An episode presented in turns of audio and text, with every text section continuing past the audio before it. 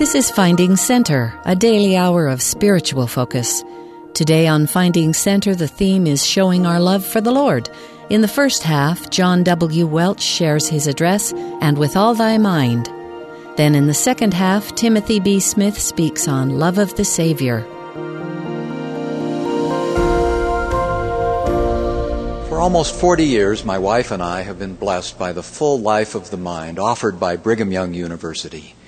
First as students, where we met in the library, and now as we both serve on the faculty. We are grateful to all who have worked to make BYU so intellectually inspiring. I hope that some of my words today, in some small way, will repay the many to whom I am deeply indebted. And thanks to each of you for coming today and bringing the Holy Ghost with you. Brigham Young's instruction to the BYU faculty was that they should not teach even the multiplication tables without the Holy Ghost. I would state a corollary to that instruction. As students, you should not learn even the multiplication tables without the Holy Ghost. It does little good for someone to teach with the Holy Ghost if you aren't ready to receive with the Holy Ghost. Today, I would ask, what does it mean to you to love God with all your mind? We feel what it means to love Him with our heart, but what does it mean to love Him with your mind? I've asked many people this question. I get many different answers. What would your answer be? At the outset, let me turn to a passage in Mark 12, which I find terribly important. A highly educated scribe, their equivalent of a college graduate, had overheard Jesus reasoning with some Sadducees. He asked the Savior, Which commandment is the first of all? Jesus answered, Thou shalt love the Lord thy God with all thy heart, and with all thy soul, and with all thy mind, and with all thy strength. And Jesus added, This is the second love thy neighbor as thyself. To which the scholar responded, Teacher, you speak very well and in truth.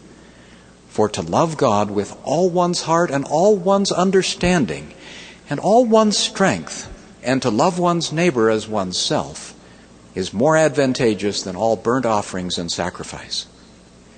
Seeing that this person spoke with keen intelligence, Jesus declared, You are not far from the kingdom of God. This brief encounter is deeply interesting to me. Since Jesus was dealing here with a craftsman of words, let me mention some notable vocabulary in their conversation. When Jesus stated the prime commandment, he carefully included the mind. The Greek word used for mind is dianoia, meaning with all your way of thinking or your perception of things. In his response, the scholar used an even more dynamic word, synesis, meaning understanding, getting things all together, comprehensive comprehension, synthesis, and insight. And then escalating to a third step, Jesus told this man that he was not far from the kingdom because he spoke nounechos, literally having nous, the highest term in some philosophical pantheons for true, even divine intelligence. These three words regard the mind highly, the last being especially strong. How many lessons can we draw from this inspiring exchange between the Savior and this educated individual? Let us not pass lightly over this stunning scripture.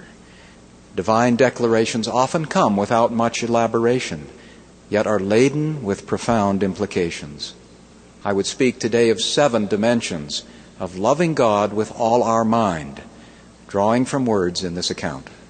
First, we learn with assurance that it is possible to get near to the kingdom of God while having intelligence. This smart man was close to the mark, and Jesus congratulated him for it. Likewise, we on the faculty congratulate and welcome you. At this university and in this religion, you don't need to check your brains at the door. To be a gospel scholar, you'll need all the brilliance you can muster. For we have the double challenge of knowing not only the ways of the world, but also the ways of the Lord, and then getting the two together. In this sense, the world actually has the lighter assignment. Of course, in another sense, our task is the easier for because of modern scriptures in the temple, we have more pieces in life's puzzle, as well as the picture on the box. I hope you are excited and humbled to be at Brigham Young University, where we boldly affirm that intelligence is the glory of God, and that to be learned is good so long as we avoid the vainness, the frailties, and the foolishness of men, and also hearken unto the counsels of God. Ancient and modern prophets offer role models of highly intelligent people who have loved the Lord with all their mind. Until only recently, President Hinckley has enjoyed reading the classics in Latin and Greek, which he learned in college. Isaiah was a brilliant writer. Paul was amazingly articulate. Alma went head to head against the stubborn issues of his day. As Ammon promised the people of Limhi, if ye will turn to the Lord with full purpose of heart and put your trust in him, and serve him with all diligence of mind, he will deliver you. Thus, it is indeed possible to get near to the kingdom of God with intelligence. Second, Jesus makes it clear that we are commanded to love God with our mind. Pondering this, I realized that I should approach this commandment as a responsibility, not just as an opportunity or privilege. I wondered, do you think of this commandment when you partake of the sacrament? Or when you answer the recommend question about striving to keep the Lord's commandments? Like keeping any commandment, keeping this one will surely take conscious effort. We don't keep the word of wisdom by accident. We don't keep the Sabbath day without planning and devotion. So, what do you do to keep this commandment deliberately? Do you earnestly strive to love God with all your mind? I doubt that a flimsy, well, I guess so, is going to be good enough. Jacob exhorted the pure in heart to look unto God with firmness of mind. And Alma made it clear that God will give people knowledge of his mysteries only according to the heed and diligence which they give unto him. There is a direct connection between answers obtained and our effort in keeping this commandment. I know that God will help us keep this commandment, for he will give no commandment save he shall prepare a way that we can keep it. Third, the word all is all important here. It appears seven times in the scripture, itself a symbolic number of completion, often associated with sacrifice in Leviticus. Keeping this commandment requires genuine, dedicated completeness. You are commanded to love God with all thy heart, with all thy might, and with all thy mind. We have a word wholeheartedly. Maybe we should coin a word whole-mindedly. The gospel is not a cafeteria plan. You can't just pick and choose the parts we like. Elder Maxwell has spoken often about discipleship, submissiveness, and consecration, especially in intellectual settings. He has sensitized us of the dangers of what he calls holding back, of not loving God with all the mind that we could. As he has written in BYU Studies, whatever our particular fields, the real test is individual discipleship, not scholarship. We usually tend to think of consecration in terms of property, but there are also many ways of keeping back part and so many things that we can hold beside a portion of property. All things, including our minds, ought to be put on the altar. End quote. Minds must bend as well as knees. An idea is often the last thing we are willing to let go of. Our pet ideas are often the beginning of our undoing. A wise drama teacher once said, Forget your best idea. Clinging to it will often block the flow of even greater creativity and more expansive inspiration. Fortunately, each of us has been blessed with definite mental talents and plenty to give forth. And remember, in the world of the New Testament, even one talent of gold or silver was an enormous sum, worth several million dollars in today's markets. It is true that some minds work better in one mode than in another, but that's irrelevant. We can and must love God with our weakest mental abilities as well as by playing to our strengths. Surely God cares less about what we give Him than if we have brought all of our best, whatever that may be. Fourth, This all has to do with love. Sister Welch and I have a pillow on our bed. On it are the words of Elizabeth Barrett Browning How do I love thee? Let me count the ways. With similar fervor, let us count the ways we love God with our minds and love Him to the depth and breadth and height my mind can reach when feeling out of sight for the ends of being and eternal grace, to the level of every day's most quiet need, freely, purely, with passion put to use and if God choose, even better after death.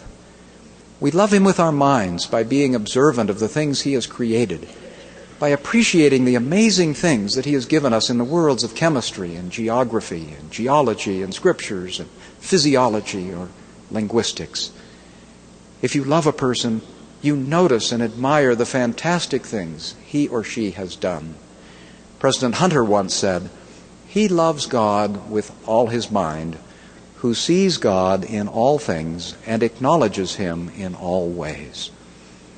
We love God with our minds by caring about the problems He cares about, by embracing His work, by giving it the best of our planning, research, thinking, and problem solving.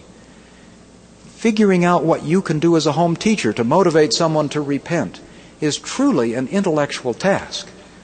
And learning the names of everyone in your ward is another important way to love God with your mind. When we love God, we want to be like Him. And remember, He knows everyone's name. It takes mental effort to forgive other people as He does. For that begins by thinking non judgmental thoughts about them and seeing them as He does. Loving God also means loving His words. I love the Scriptures, although admittedly some chapters are harder to love than others. We love God with the mind by memorizing scriptures. The conversation between Jesus and the scribe was possible because both of them knew that scripture by heart. We rely too much on our books, notes, and hard drives. Your mind can actually retain far more than you ever imagine. One of the best things I ever did was to take a challenge from my leader in the MTC to memorize all of the Sermon on the Mount. In an Honors Book of Mormon class, I had my students memorize most of King Benjamin's speech. One student recalls, when we first got the assignment, it was overwhelming, but it was probably the most rewarding assignment I've ever had at BYU. We love God with the mind by skillful analysis of problems. It is often said that God is in the details. But don't forget to love God with skillful synthesis as well, seeing things as one great whole. When I go to the temple, I give attention to the tiniest details and carefully presented words. At the same time, my mind sees the temple as a huge pattern and cosmic roadmap that tells me where I am and where I need to go. We love God with the mind by asking good and righteous questions. There's nothing wrong with asking. In fact, we're commanded to ask, seek, and knock. Our scribe in Mark asked Jesus a good question. Much better, in fact, than the unlikely hypothetical posed by the Sadducees about a supposed seven time widow who had remarried six of her husband's brothers. We need to spend more time discerning between good questions and bad ones. It won't do to be knocking on the wrong door. For examples of good questions, look at the 50 questions Alma asks in Alma chapter 5, or the many questions Jesus asked people in the New Testament Gospels, and then go and do likewise.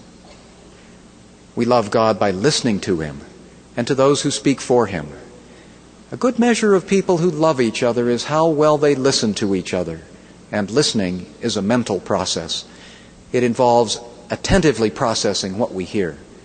Notice that the scribe repeated back a good communication strategy, what Jesus had said, and then thoughtfully commented on its implication. How do we love God? let us count the many ways. It is here at BYU more than any other place that you can specialize in learning how to love God with all your mind as an integrated soul. It is here that we see no irreconcilable conflict between the heart and the mind. The restored gospel of Jesus Christ exquisitely harmonizes the traditional paradoxes of life, embracing both study and faith, reason and revelation, truth and goodness thought and action, spirit and mind, The one is not without the other in the Lord. The gospel strives above all for the fullness of eternal life, not just either half of it. An incomplete view is partial in more ways than one. Getting the heart and mind together is a joyous experience. It is not easy to describe the collaborative workings of the two, but analogies can help. Getting the spirit and intellect together is, is like seeing with two eyes, allowing depth perception lacking through a single lens. It is like playing a violin, which requires two hands, each performing its own function to produce a harmonious melody. Or, as one student has suggested, it's like chocolate milk. They taste fine alone, but better together. Fifth, I learned from the conversation in Mark that Jesus cares very much about our minds. He carefully noticed that the scribe answered with great intelligence. This means that he notices and cares what we think, write, and teach. I know that God watches over our intellectual endeavors. The surgical testimony of Elder Nelson shows that God will help things happen that far exceed human ability. Have miracles ceased? No. Mormon says, in fact, that miracles are ministered unto them of strong faith and a firm mind in every form of godliness. I have asked for and received his support in many academic pursuits, often through the unimaginable help of other people. One day, with no appointment, a person walked into my office with the precise skill set I had been praying for, only to tell me that she didn't know why she had come, but that she decided not to stay with another job and wondered if I needed any help. Last Christmas, facing a crucial year end deadline after months of work, my staff finally downloaded a huge collection of scanned church historical documents onto 74 DVD production masters. With those master discs safely in hand, they watched as our linked hard drives crashed irrecoverably only a few hours later. I cannot believe that these things were mere coincidences. I know that God will support us as we strive to love Him with our minds. My colleagues and I have attended and presented papers at many academic conferences and not unfrequently have been trans the results have been transformational in ways that we gladly attribute to the Lord. I know that God inspires us, but most often only after we have studied it out in our minds and have paid the price of thorough research directed by the light of faith. Many LDS scholars and regular members as well can tell of sacred experiences they have had in discovering things through study and faith that they never would have found on their own. I myself treasure several such discoveries. I remember searching for an answer to a recurring criticism of the Book of Mormon about the Savior's use of the Sermon on the Mount in 3rd Nephi. As I dug into the task, confident that there must be an answer, the apparent problem turned into a strength as the temple and covenant settings of both texts distilled upon me as the dews from heaven. I also remember one early missionary morning in Germany when the significant literary feature of chiasmus in the Book of Mormon amazingly unfolded to my view. Outside study and spiritual promptings had set the stage, but a mind firmly and tenaciously pursuing the implications of my testimony of the Book of Mormon caused that discovery actually to happen. My testimony does not depend on finding such things.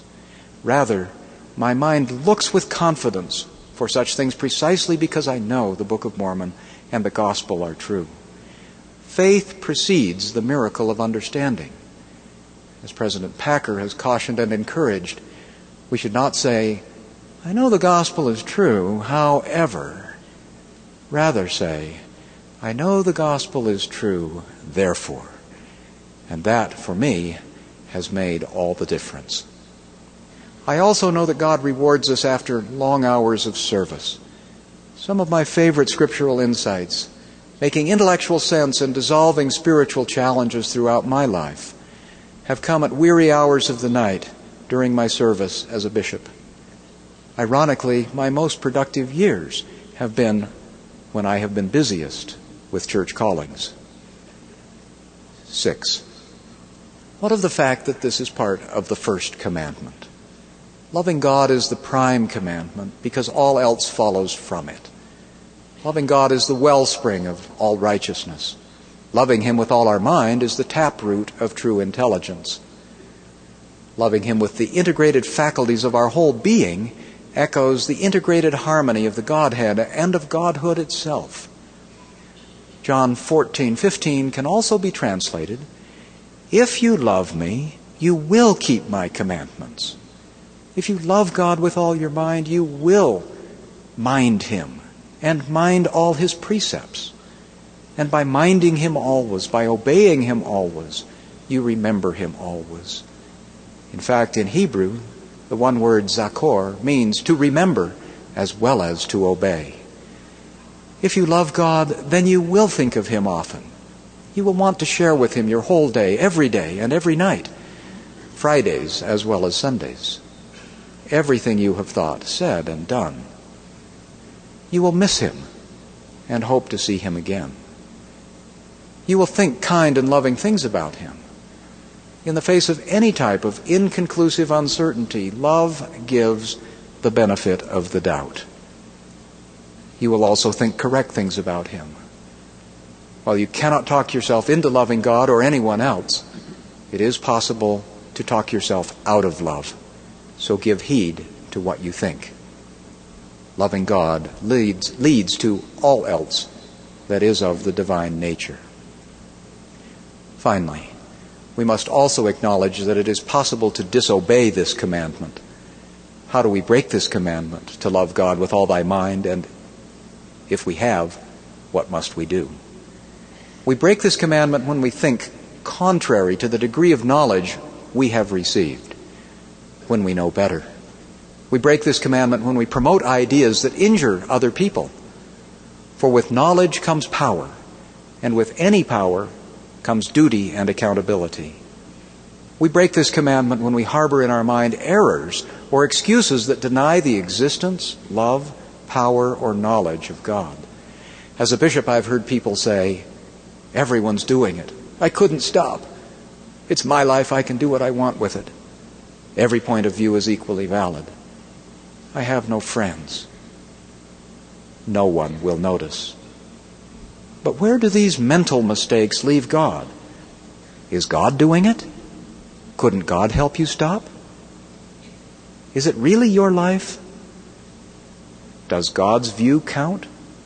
Isn't He your friend? Doesn't God know and notice everything, including your thoughts? We break this commandment whenever we believe Satan, the enemy of all righteousness. Beware, Satan is the father of all lies, and he's a good liar. Take the lie of pornography. Satan tells us that we find satisfaction by staring at pornography. This is simply a lie. Can we love God with all our mind if even part of our mind is filled with this pollution? When I came to BYU in the 60s, we were just beginning to worry about environmental pollution previous generations had foolishly believed that the oceans could absorb an endless amount of garbage and waste. We learned that pollution doesn't just go away. I wonder if people aren't just as naive today. They foolishly think that the human mind can absorb an endless amount of filth and violence, and that somehow we can just push a delete key in our brain and erase all of that. You have been blessed with an amazing brain, with incredible retentive powers. Whether or not you can recall that information during a test, it's all still there, I assure you. Old folks often find that their brains retain things they haven't thought about for decades. Mental pollution sticks. There are no Teflon brains. Just as it is true that whatever principle of intelligence we attain unto in this life, it will rise with us in the resurrection, so too, whatever degree of unrepented smut or cynicism we attain unto, it will rise with us as well. Thus Moroni says, Come unto Christ and be perfected in him, and deny yourself of all ungodliness, and love God with all your might, mind, and strength. Moroni says, Be perfected in him. We cannot perfect our minds without his help. We know the effects of the fall on our bodies, but our minds are also in a fallen state. Our minds must also be redeemed. This happens by repenting of our bad or erroneous thoughts and submitting to the mind and will of Christ. we must repent of our academic pride. Pride is the main occupational hazard for scholars who too quickly suppose they know of themselves. Being right is part, but only part, of being righteous. We must overcome our rebellious thoughts every bit as much as our disobedient actions. We must pray and lead us not into intellectual temptation as much as any other kind of temptation. Satan knows a lot of truth, but that's not enough, for he still rebels. We must feel godly sorrow for our mental sins. Like Zeezrom, we must suffer spiritual migraines over our intellectual mistakes. In many ways, their effects on ourselves and on others are the hardest to undo. But through the atonement, the human intellect can be transformed into an instrument for loving God. So the question becomes Has your mind been sanctified by the atoning blood of Christ? Has your mind yielded to the enticings of the Holy Spirit? Do you have no more disposition to think evil? Has the finger of God touched our inert cerebral stones and turned them into light giving gems? Or to use the words of Paul, have you been transformed by the renewing of your mind, your nous? If so, the Lord will light up your mind as he did King Lamoni's. He will cause your mind to expand as Alma promised. He will write his covenants upon your mind as Jeremiah guaranteed. He will bless your heart and mind with peace that passes all understanding, as Paul assured. And in the end, if you love God with all your mind, you will be fit for the kingdom. What a promise. At BYU, we're playing for keeps. For as a man thinketh in his heart, so is he. And in the day of judgment, even our unrepented thoughts will weigh against us. But I testify, as the scriptures say, if you worship him with all your mind, ye shall in no wise be cast out. And the hope of his glory and of eternal life shall rest in your mind forever. In conclusion, as a bishop and teacher, may I offer a prayer in your behalf. May you not just pass through BYU, but may the spirit of this university pass through you. May you know that it is possible to love God with all your mind. May you love Him with invigorating questions. May you perceptively discern between truth and error. May your intellect be keen and sharp, but never harm even the least intelligent of the children of God. In your academic freedom, may you intellectually choose liberty and eternal life through the great mediator of all men, not captivity and death. May you pray over your books as you would bless food for thought. May you pray as you go to class and not just as you enter the testing center. May your love of God give harmony and value and joy to all that you think and do, that you may become perfected in Christ. And in all of this, may God find you too not far from his kingdom. I so pray and testify in the true and loving name of Jesus Christ. Amen. You've been listening to Finding Center. Our theme today is Showing Our Love for the Lord. We've just heard from John W. Welch. After the break, we'll return with Timothy B. Smith for Love of the Savior.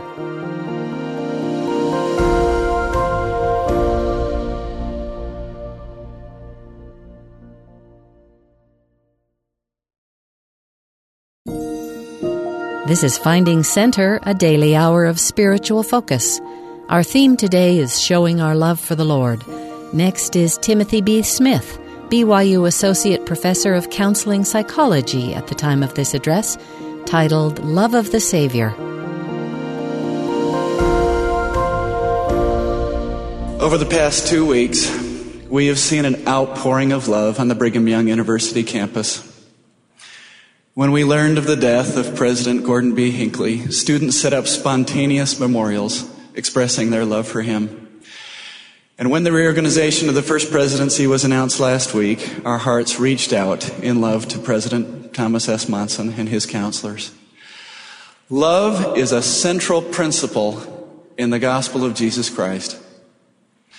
Often asked why people who join the church remain loyal to him, the prophet Joseph Smith explained, It is because I possess the principle of love. All I can offer is a good heart and a good hand.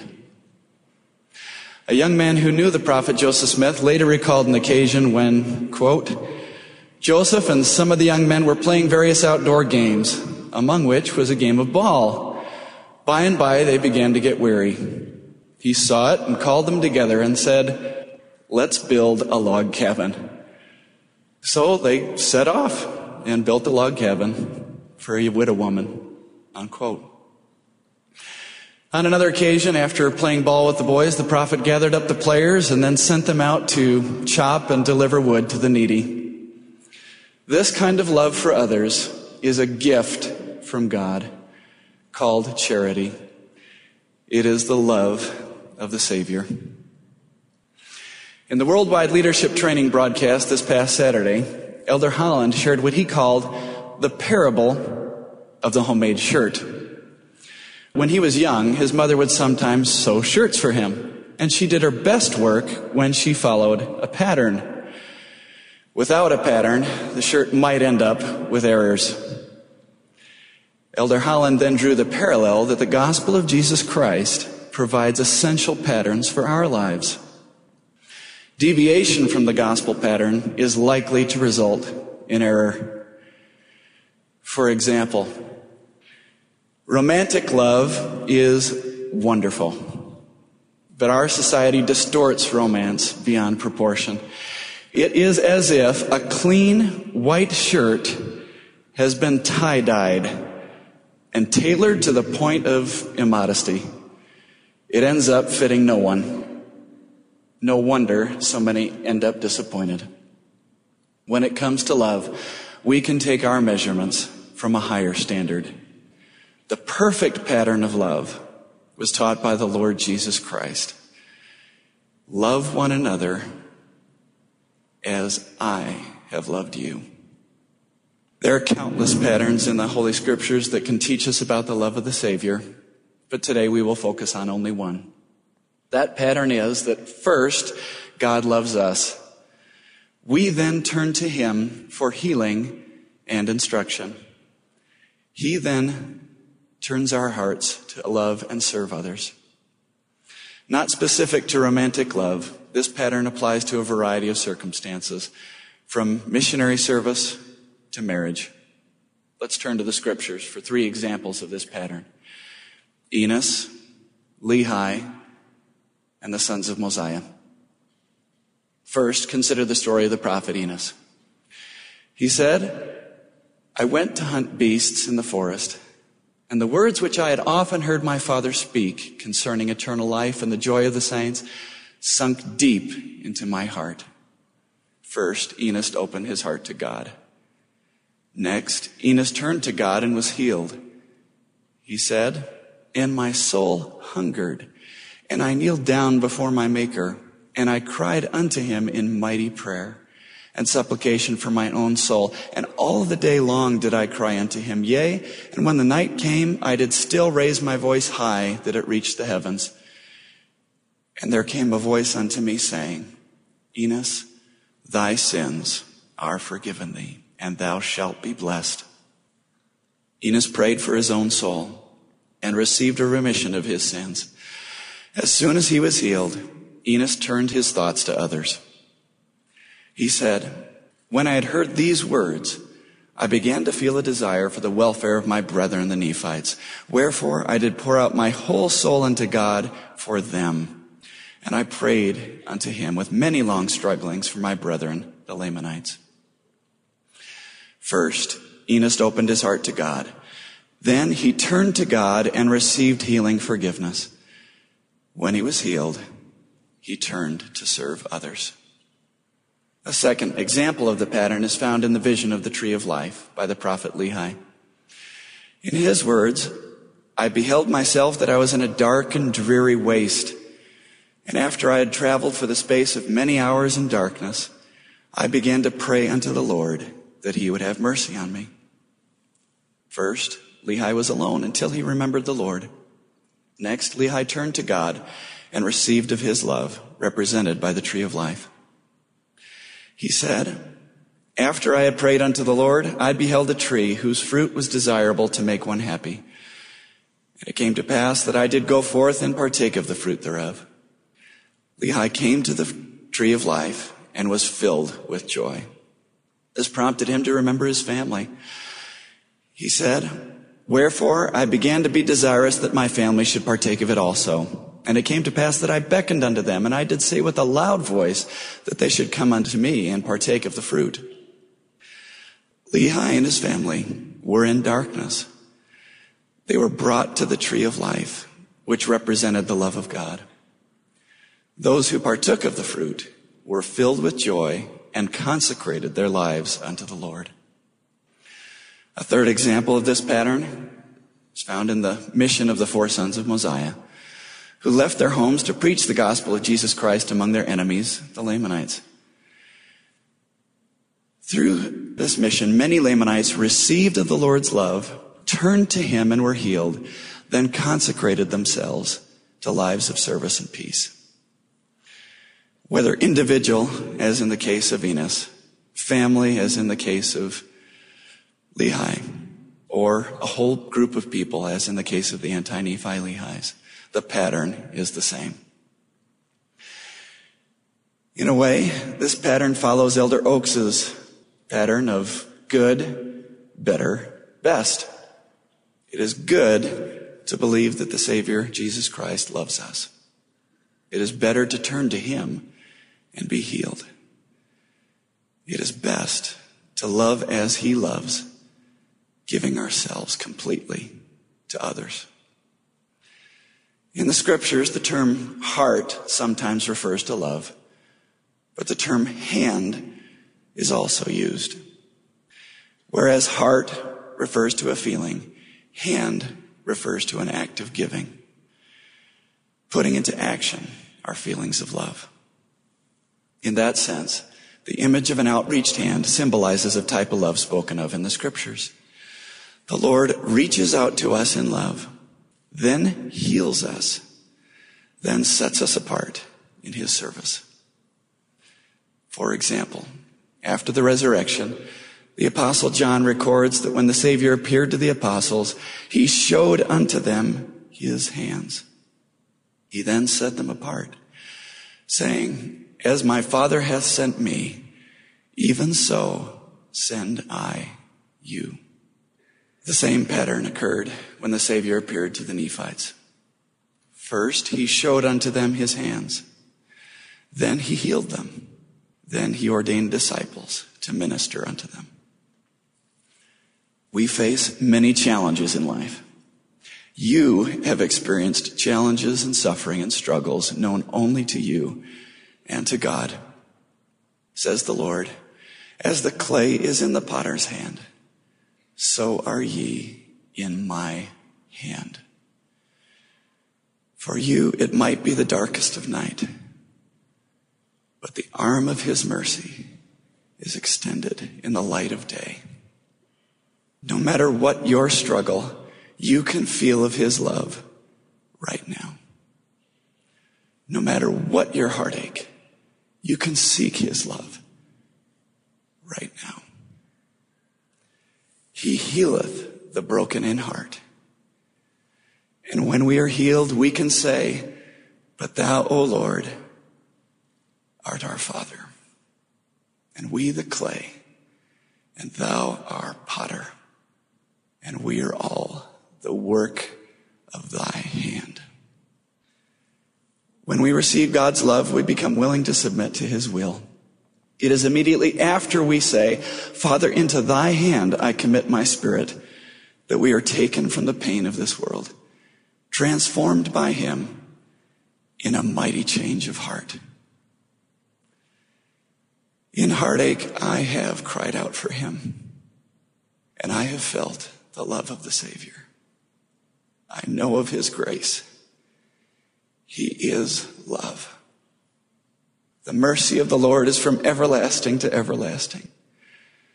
Through the atonement, we are healed. And when we are healed, He turns our hearts to others. That is how he works. It is his work and his glory. When we submit our will to his, we receive the greatest gift of all. We do struggle in this life. But the pattern of our Savior's love accounts for our limitations and growth over time. He works with us according to our abilities and needs, which change in every stage of life. As children, we need to receive. We need love. As we grow older, we gain a personal witness of God. We need forgiveness as we hurt ourselves and others. As adults, we shoulder responsibilities in family and community. The pattern reflects our progression. When we are healed, we give. Our Father in heaven invites all of us, his children, give, and it shall be given unto you. Freely have ye received, freely give. Said the psalmist, because thy loving kindness is better than life, I will lift up my hands in thy name. Our hands become his when we labor in his name. You can lift up your hands to serve. You have gifts to give. What are they? Like President Thomas S. Monson, you might follow the Savior's pattern of love by visiting the sick and the afflicted, the fatherless and the widows. But whatever your inclinations might be, the BYU Center for Service and Learning offers dozens of service learning opportunities, at least one of which will be suited for your needs. I hope we overwhelm them with requests. Chances are you already know someone in your family who needs of your love. Or know someone who needs the truths of the gospel. Both missionary service and marriage qualify as service learning opportunities. Because marriage and missionary service might be on the minds of at least one person here today. They deserve further attention. First, missionary service. A member of our ward, Sister Sharon Paulson, joined the church 13 years ago, and the gospel transformed her life. She sought all she could do to further missionary work. So for 10 years, she has served as a cook in the missionary training center. Chances are many of you have been blessed by her service. Although her offering may have begun as the equivalent of five loaves and two fishes. Her hands have become his in feeding thousands. Like the four sons of Mosiah, once we have been healed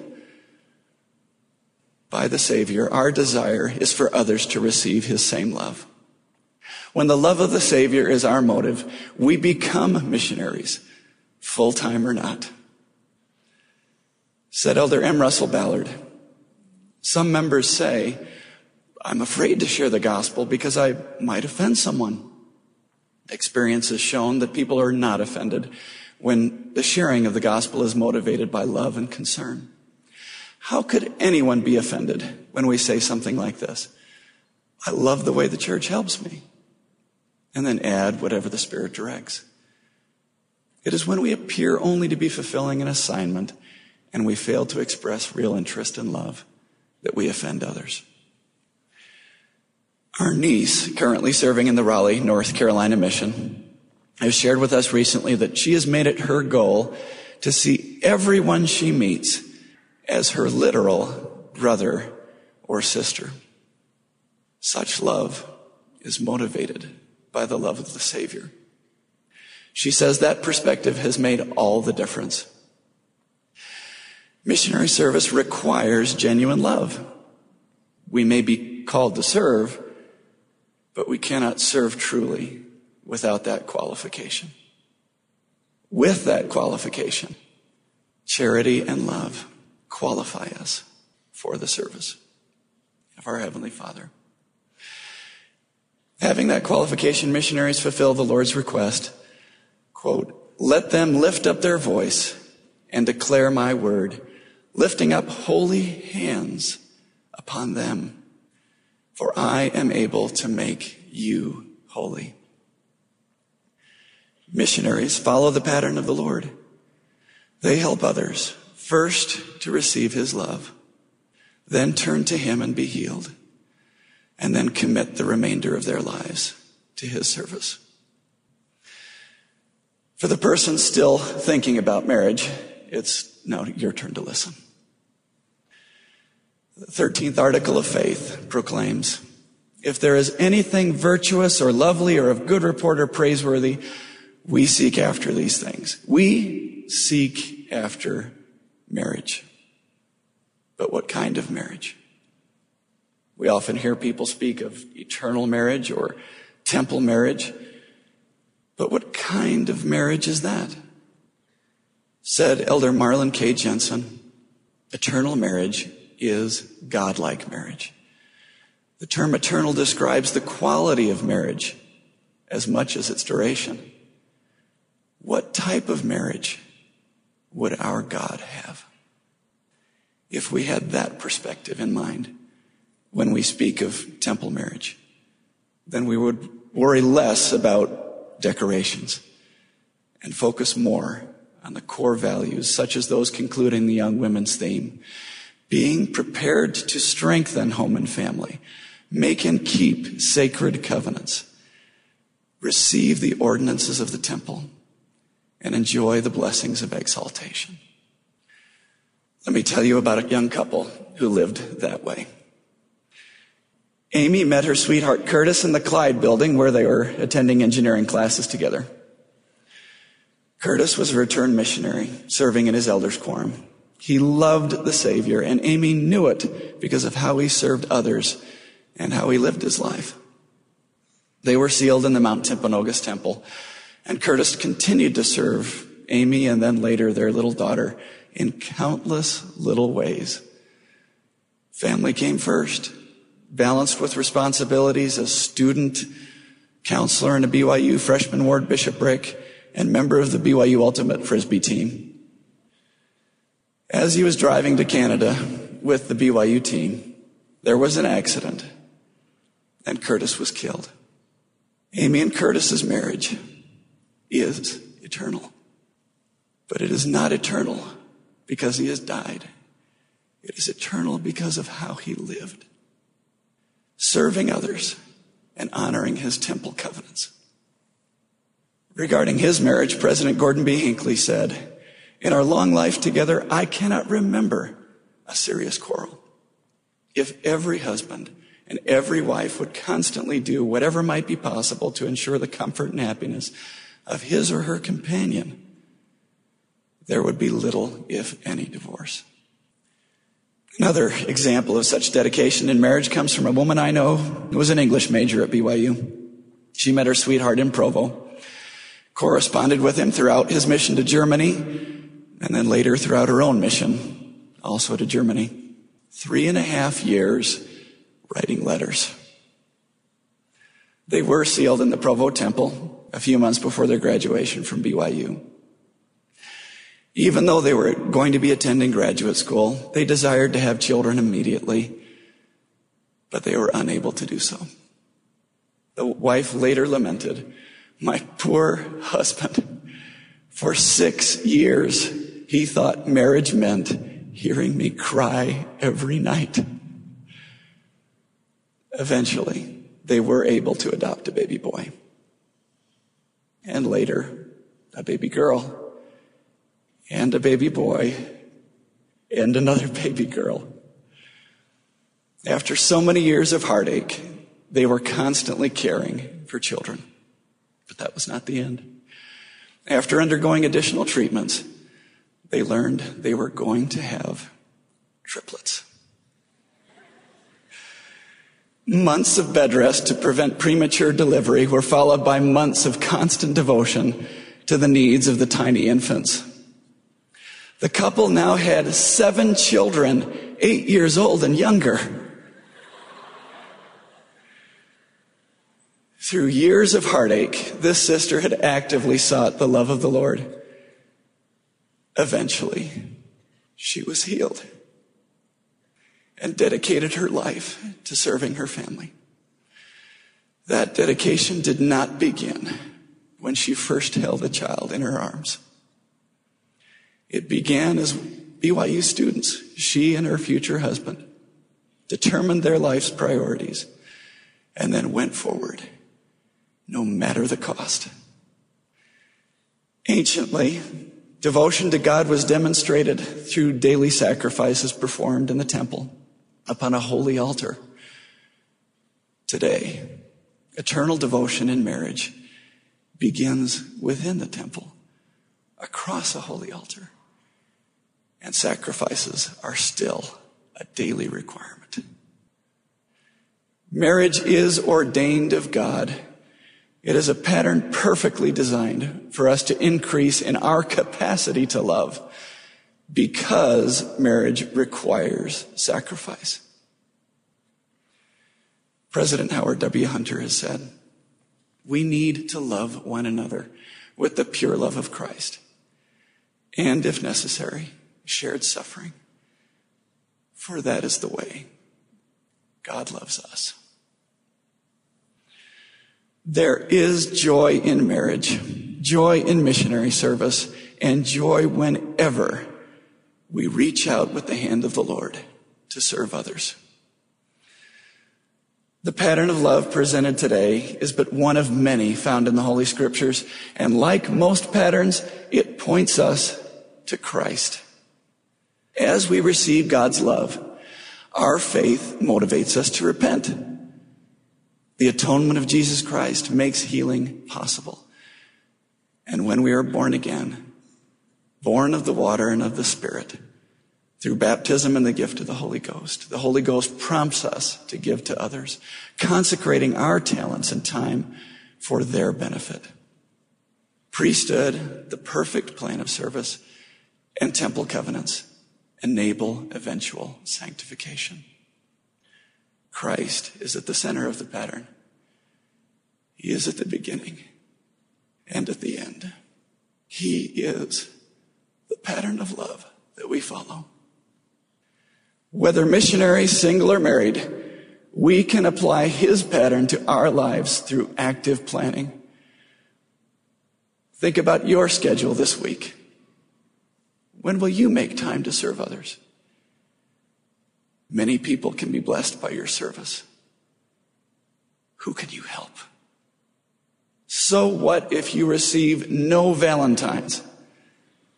How many will you give? Like the prophet Joseph Smith, when we possess the principle of love, what we offer is a good heart and a good hand. To my way of thinking, Brigham Young University embodies the pattern of Christ's love.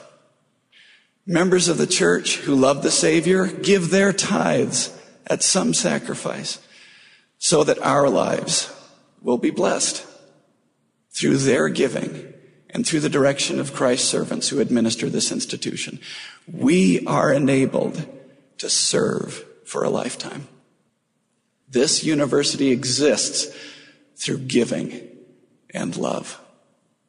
Said Elder Jeffrey R. Holland, we love you and measure that love as we measure the greatness of this school by the profundity and power of the gospel of Jesus Christ.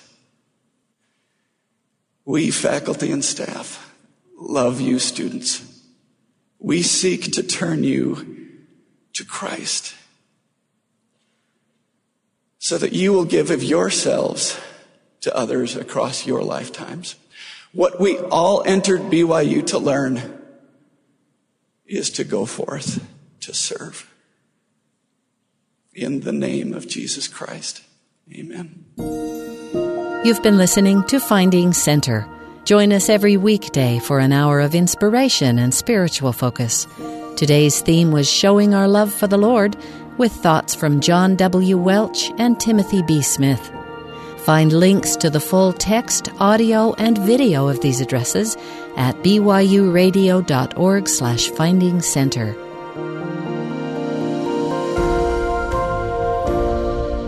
Finding Center is a production of BYU Broadcasting.